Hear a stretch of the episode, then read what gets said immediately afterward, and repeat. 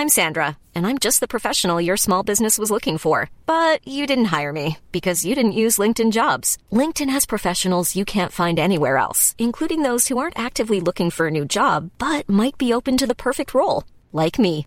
In a given month, over 70% of LinkedIn users don't visit other leading job sites. So if you're not looking on LinkedIn, you'll miss out on great candidates like Sandra. Start hiring professionals like a professional. Post your free job on linkedin.com/people today. Amazon Business honors Jill Lau, Chief Procurement Officer of Global Network Bank. Last week, Jill saved big and used Amazon Business to help her team buy 327 headsets. Now Bob can keep his conversations to himself. Wait, am I still on speakerphone? With business buying easier than before, Jill now uses her extra time to focus on growing something big. Buy smarter, dream bigger. Visit Amazon Business, your partner for smart business buying. Hang it up, Bob. Hey, I'm Andy. If you don't know me, it's probably because I'm not famous. But I did start a men's grooming company called Harry's. The idea for Harry's came out of a frustrating experience I had buying razor blades. Most brands were overpriced, overdesigned, and out of touch. At Harry's, our approach is simple. Here's our secret we make sharp, durable blades and sell them at honest prices for as low as $2 each. We care about quality so much that we do some crazy things, like by a world class German blade factory. Obsessing over every detail means we're confident in offering a 100% quality guarantee. Millions of guys have already made the switch to Harry's, so thank you if you're one of them. And if you're not, we hope you give us a try with this special offer. Get a Harry starter set with a five blade razor, weighted handle, shave gel, and a travel cover, all for just three bucks plus free shipping. Just go to harrys.com and enter code confidence at checkout. That's harrys.com, code confidence. Enjoy! Magandang gabi po, Sir Jupiter, at sa lahat ng bumubuo ng kwentong takipsilim. Tawagin niyo na lamang po akong Lawrence. Lumaki po ako sa Cebu at ngayon ay isang guro sa isang pampublikong paaralan sa aming probinsya. Ang kwento pong aking ibabahagi ay ilan sa mga naging karanasan ko mula pa nung bata pa ako. Hindi ko alam kung nakabukas ba ang third eye ko kasi hindi naman ako nakakaramdam ng mga multo o kahit na anong mga elemento. Subalit minsan ay hindi ko maipagkakaila na may mga nakikita ko. Naalala ko noong nasa ikatlong baitang pa ako. Ito po ay nangyari sa dating tinitirhan namin. Sa inyong mga nakikinig, eto po ang larawan. Madalas po na mag-park ng sasakyan ang tito ko sa garahe namin at ako ang naaatasang magbukas palagi ng gate para sa kanya. Isang gabi ay dumating siya. Ang akala ko ay agad na ipaparada niya ang sasakyan niya, kaya nagmadali akong buksan yung gate. May naninag akong anino na nakatayo kahit wala namang ibang tao sa labas. Agad na pumasok pa ito pagkabukas ko ng mismong gate. Dumiretso siya papunta sa garahe. Umilaw yung light sensor nang makalagpas yung anino. Nadidetect po noon kahit na anong dumaan malapit dito. E malayo po ako at tanging yung anino lamang ang nakita kong lumagpas doon. Nang tuloy-tuloy po siya hanggang sa maglaho nang makapasok na siya sa loob ng aming bahay. Sa sobrang takot ko ay mabilis kong nilak ang gate at tumakbo palabas. Nakisuyo na lamang ako sa ate ko na siya na muna ang magbukas ng gate para kay Tito. Nanginginig pa ako habang nakikisuyo sa kanya at nagdahilan na pupunta na muna sa tindahan namin. Tinanong niya ako kung ano raw ba ang problema dahil para raw akong nakakita ng multo. Nauutal kong sinabing wala, saka umalis na. Hindi lang pala ako ang nakararanas ng mga kababalaghan sa lumang bahay naming yun, pati rin pala si Papa. Isang beses nasa tindahan kaming lahat maliban kay Papa na noon ay nasa bahay lang. Dalawang palapag lang po ang bahay namin yon at gawa pa sa kahoy. Madali mong maririnig ang mga yabag ng tao o anumang ingay. Nanonood ng telebisyon noon si Papa habang nakahiga sa may sala. Biglang narinig niya ang boses ni Mama na tinatawag siya. Steven? Sa pag-aakala niyang si Mama yun, ay sinagot niya pa ito. Bakit, Jen? Pero hindi ito sumagot. Inulit pa niyang tawagin ito, pero hindi pa rin sumasagot. Jen, anong kailangan mo? Naririnig pa niya itong umakyat pataas kung nasaan ang kwarto namin. Huwag ka magbiro ng ganyan. Sabi ni Papa. Tumigil ang mga yabag ng mga paa na yun nang makarating sa ikalawang palapag. Jen, andyan ka ba? Nasaan ang mga bata? Iniwan mo ba sa tindahan? Muling tanong niya na naiirita na pero wala pa rin sumasagot. Sinilip niya ang hagdanan pero wala si Mama roon kaya ipinagpatuloy niya na lamang ang pinapanood niya.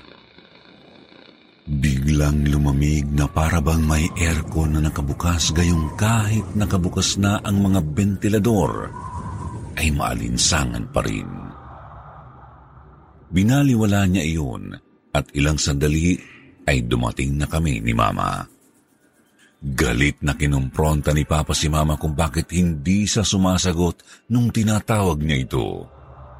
Nagalit din si Mama kasi kararating nga lang namin. Sinabi pa ni Mama na kahit tanungin niya pa ako ay talagang kakauwi lang namin ni Mama at magkasama kami sa tindahan. Pareho silang tumahimik at nagtaka kung sino yung narinig ni Papa na kaboses ni Mama. Marami pang mga kababalaghan akong naranasan sa paglipas ng mga taon hanggang sa magkolehiyo ako. Gaya nung nag-boarding house kami ng ate ko sa Mandaue na isang teacher sa isang private school, ang St. Louis School. Sa inyong mga nakikinig, heto po ang larawan. Gabi na ako nakakauwi kasi nga ang universidad na pinapasukan ko ay nasa gawing south sa CIT University habang ang Mandawi ay nasa north. Naka-block section din ako kaya hanggang 9pm ang klase ko kaya mga nasa 10 o 11pm na ako nakakauwi. Swerte na kung may tricycle kasi sa looban pa talaga ang boarding house namin kaya kung wala ay nilalakad ko na lamang ito. Nadadaanan ko rin ang St. Louis School kung saan nagtatrabaho ang ate ko bilang guro. Kahit may pader, ay nakikita ko pa rin ang gusali at ilang mga rooms nito dahil 4 to 5 stories po ang gusali ng paaralan. Mga 10.30pm, nakasakay ako noon sa tricycle. Tumingin ako sa building ng St. Louis nang may makita akong batang lalaki. Siguro mga 9 years old siya. Nakaputing sando siya at nakatingin lang sa kawalan. Noon ay nasa room siya ng kaibigan ni ate. Nagtaka ako kung ano at bakit may bata roon ng mga ganoong oras. Inisip ko na lang na baka anak ng janitor ng school na nag-overtime. Pagkarating ng boarding house ay tinanong ko si ate kung bakit may bata sa classroom ng kaibigan niya. Nagulat ito dahil wala naman raw bata roon ng mga ganoong oras. Kinilabutan ako sa sagot niya. Baka raw namamalikmata lamang ako. Matapos noon ay nanaginip ako na nasa may puno ng akasya raw ako. Nasa likuran ito ng St. Louis. Biglang may batang lalaki na lumapit sa akin at binigyan ako ng kung ano-ano gaya ng ballpen, salamin, wallet, Hindi ko tinanggap dahil hindi naman akin ang mga iyon. Nagising ako na nawiwirduhan sa panaginip kong iyon. Nang makauwi si ate galing trabaho ay sinabi niya sa akin na naikwento niya sa kaibigan niyang si Ma'am Carmelina ang nakita ko. Ang sabi nito ay baka yung batang engkanto raw ang nakita ko. Kadalasang nagpapakita raw ito sa mga classrooms, banyo, pero mas madalas daw sa may puno ng akasya. Kadalasan din daw na nawawala ng mga gamit ang mga estudyante at mga guro gaya ng wallet at cellphone pero nakikita rin naman. Hindi naman daw ninanakaw kasi buo pa ang pera na laman ng wallet kapag natatagpuan. Inisip ko na baka naglalaro lamang yung batang engkanto at baka yung nakita ko at ang nasa panaginip ko pati yung sinasabi nila ay iisa lang. Marami pa po akong naging karanasan sa Mandawi. Gaya nung isang gabi na dumaan ako sa skywalk, may babaeng nakaitim na nauna sa akin. Nang makarating na ako sa taas, ay bigla na lamang itong nawala. Tumingin pa ako sa may hagdanan at sa kabilang daan, baka kasi kako eh tumalon, pero wala akong nakita. Binilisan ko na lang ang lakad ko sa sobrang takot ng gabing iyon. Ang isa rin ay nung pauwi ako ng Toledo kung saan madadaanan ang naga. Kasabayan ko noon ang isang kababata ko sa loob ng pampasaherong van. Masaya kaming nag-uusap patungkol sa Dota. Maya-maya ay sabay kaming napalingon sa kaliwang bintana ng van. Parang slow motion nang makita namin ang babaeng may mahabang buhok na nakaputi. Bahagyang nakaangat ang balikat niya na parabang nananakot para siyang si Sadako. Sabay pa kaming nag-sign of the cross ng kaibigan ko. Nagdasal na lamang ako ng mataimtim na sanay matahimik ang kaluluwa ng babaeng multong nakita namin. Marami pa po ang mga nakakatakot na karanasan ko. Pero sa susunod ko na lang po ulit ibabahagi ang mga iyon. Sa email po na ito nakalakip ang larawan ng skywalk kung saan ko nakita yung Black Lady.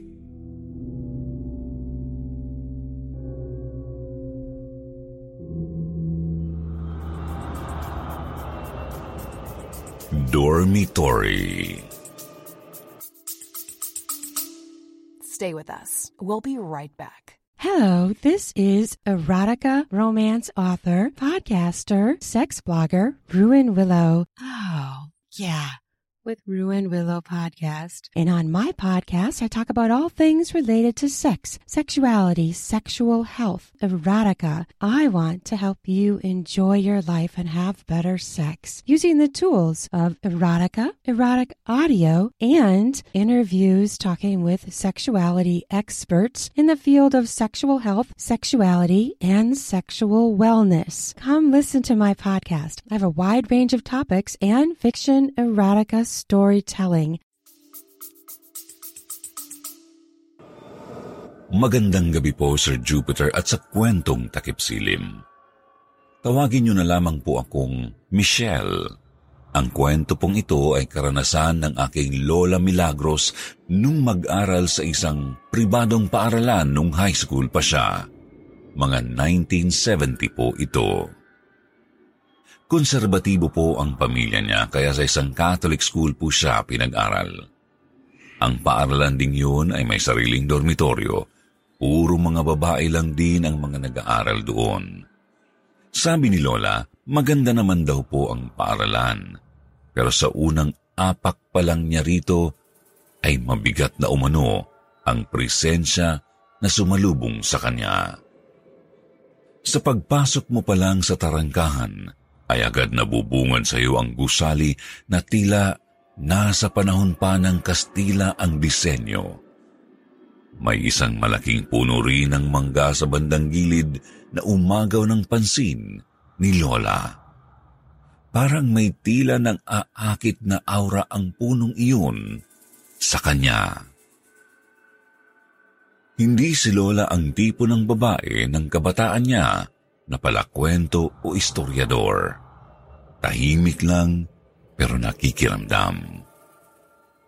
Sa kwarto niya sa dormitoryo ay may kasama siyang graduating student noon. First year pa lang kasi siya noon.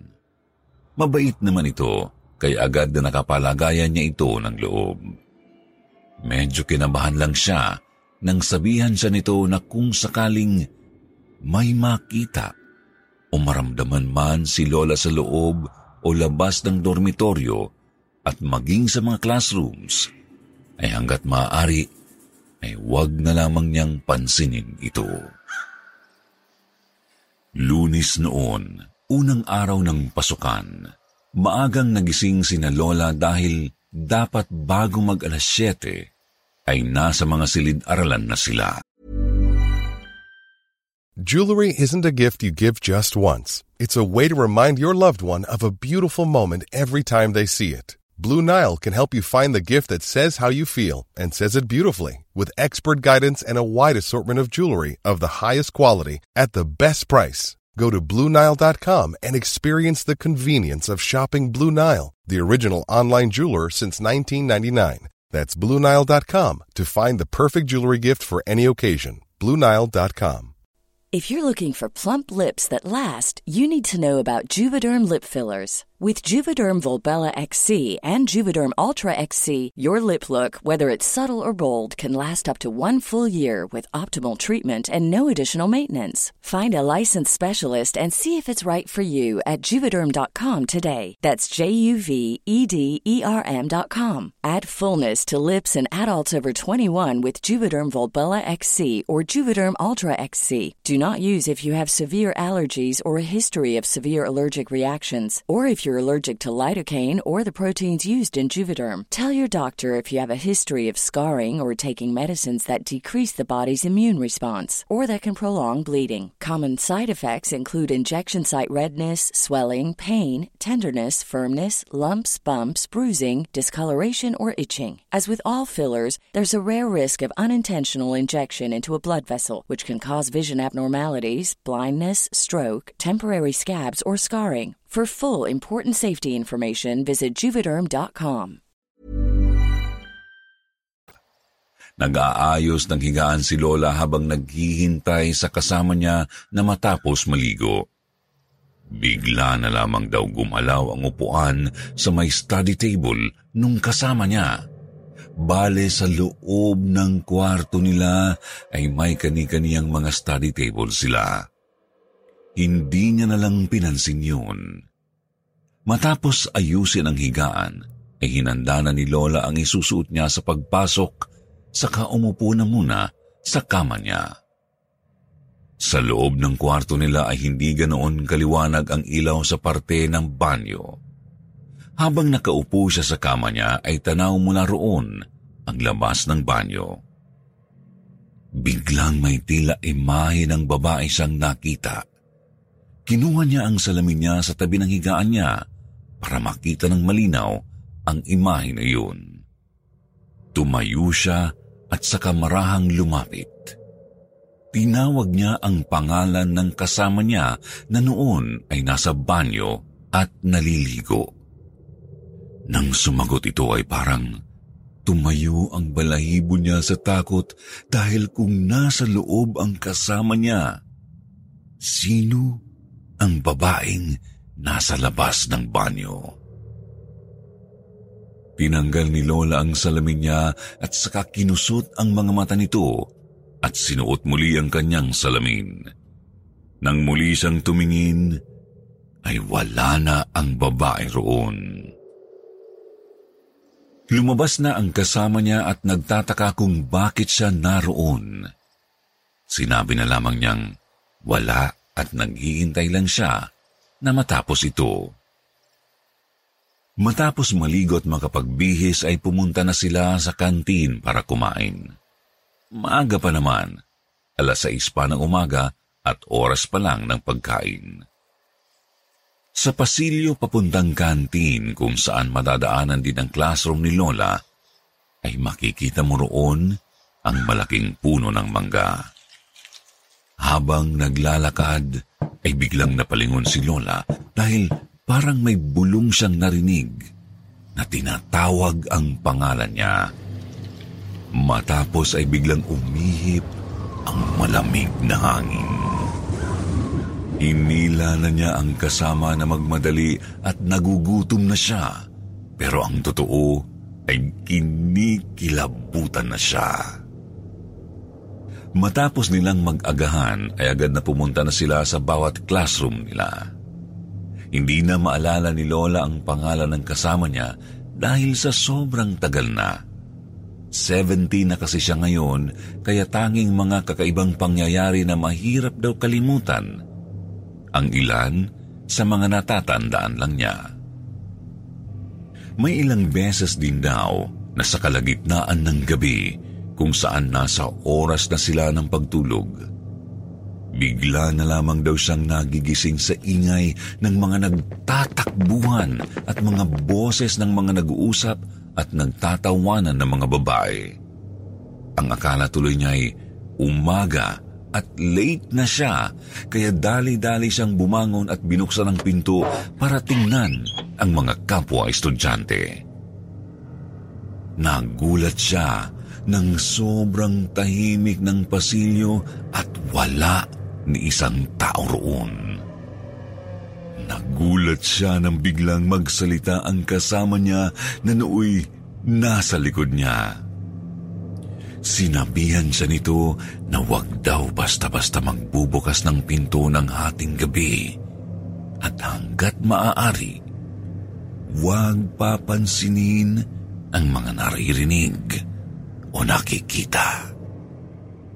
Tinanong ni Lola kung nakakakita rin ba at nararamdaman din niya ang mga nakikita at nararamdaman ni Lola. Sumagot ito na mula nang una siyang pumasok sa paaralan na iyon ay mayroon na siyang mga nakikita at nararamdaman. Sa katunayan daw, nakikihalubilo o nakikihalo ang ilan sa kanila. Ibig pong sabihin, hindi lahat ng guro, madre, at mga estudyante na nasa gusali ay totoo. Ang iba roon ay mga elemento na naroon na bago pa man maging paaralan iyon. Hindi lang daw siya makaalis kasi scholar siya roon.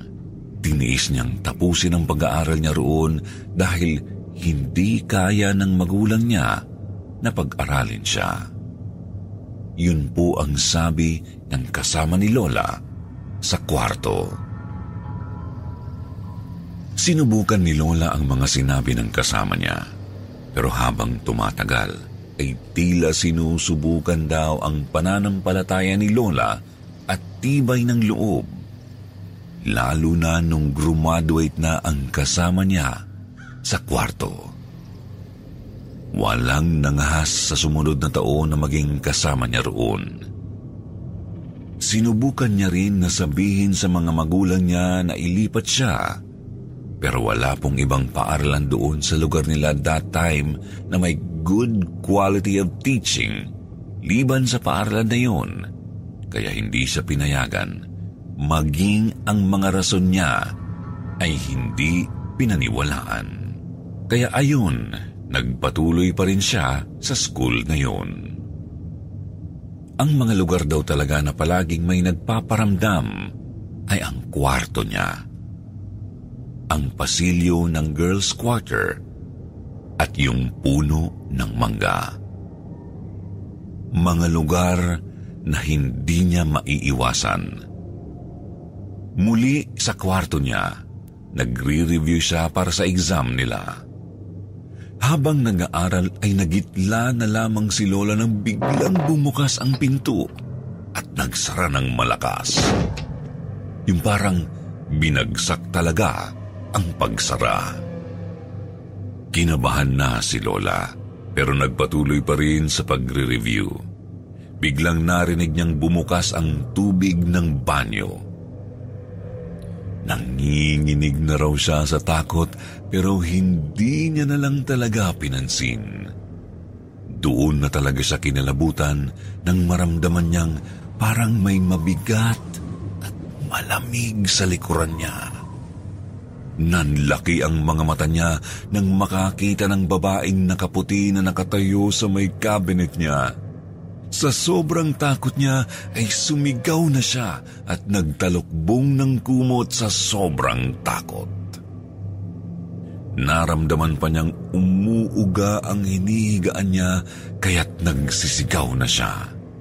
Biglang nagbukas ang pinto ng kwarto niya at pumasok ang kaklase na katabilang ng kwarto niya at tinawag siya. Umiiyak si Lola na yumakap sa kaklase niya. Nanginginig na kasi siya sa takot noon. Pero hindi pa roon nagtatapos ang nakakakilabot na karanasan niya.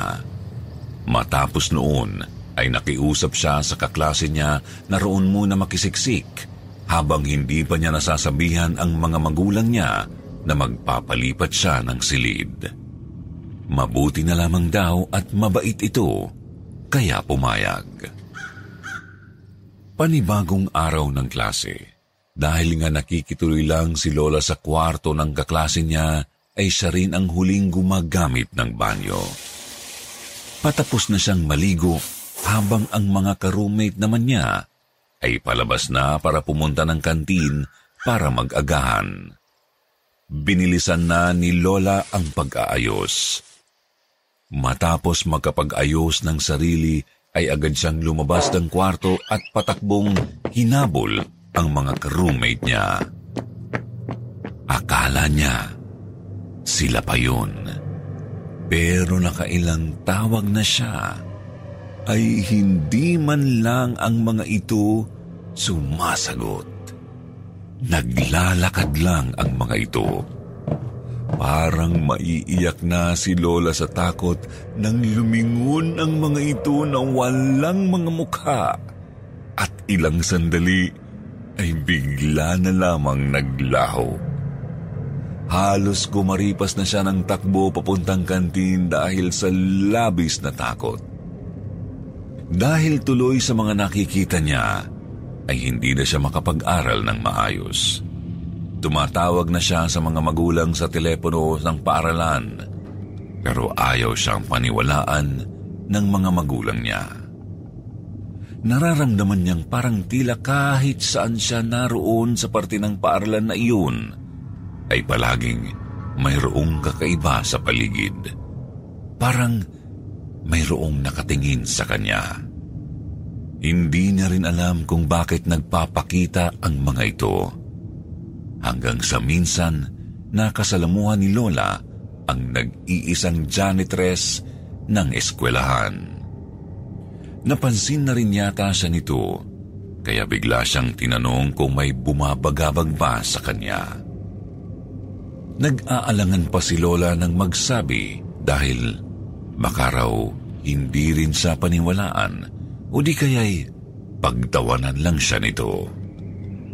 Doon na siya nagkalakas ng loob na magsabi nang sabihin nito na hindi lang talaga sila ang naroon sa paaralan na iyon. Marami ang naganap sa gusali na iyon. Bago iyon maging paralan. May ilang mag-aaral na bigla na lang daw nagbibigti sa hindi malamang dahilan. Ang sabi, sa labis daw na depresyon at dati na raw nasunog ang gusali at marami ang nasawi. Pero pinatayo muli sa kaginawang paaralan. Maging ang puno ng mangga ay may isang babae rin na nagbigti roon. Liban pa roon, ay may ibang elemento talaga ang nakatira rito. Sinabihan na lamang si Lola ng matandang janitress na huwag pansinin ang mga nakikita niya. Lagi lang siyang magdasal dahil habang naroon siya, ay tanging dasal lang ang magiging proteksyon niya. Mula noon kahit may nakikita na si Lola ay hinahayaan na lamang niya ito sa kasabay na nagdadasal hanggang sa mawala. Minsan talagang istorbo lalo na kapag gumagawa ng ingay. Tinatapangan niya na lamang daw ang sarili na sawayin ang mga ito na huwag mang istorbo dahil hindi naman niya ito inaano. Pero ang huli na talagang hindi na kinaya ni Lola ay nung isang hapon daw. Nasa may puno ng mangga siya noon. Bali ang puno po kasi ay parang nakasimento para may maupuan ang mga estudyante roon. Nakaupo lang si Lola sa ilalim noon, mga alas tres daw yun ng hapon. Break time daw kasi at nagyaya ang ilang kaklase niya na pumunta roon. Sumama na lang siya at kahit alam niyang may kakaiba roon, ay binaliwala na lamang niya. Habang nagbabasa raw siya ng libro, ay bigla na lamang daw may humawak sa kaliwang kamay niya. Kinilabutan siya dahil kulay itim. Kulubot at mabalahibo ang kamay na humawak sa kanya. Nang marahang iangat niya ang kanyang mukha para tingnan yun, ay parang nabato siya dahil sa labis na takot. Isang nilalang daw na kulay pula ang mga mata. Kulubot at mabalahibo ang mukha at katawan ang nakatingin sa kanya. Sa labis na takot ni Lola ay nahimatay siya. At sunod noon ay nilagnat na siya at parang napaparanoid. Dahil doon ay inilipat na siya ng mga magulang niya sa ibang paaralan. Kung saan-saan muna siyang manggagamot dinala para gumaling bago nakabalik sa pag-aaral. Ngayon po ay retired school principal na po si Lola. Wala na rin siyang balita kung ano na ang progress ng school kasi lumipat na rin sila ng lugar after a year. Hanggang dito na po muna. Sa uulitin po, maraming salamat Sir Jupiter at kwentong takip silim.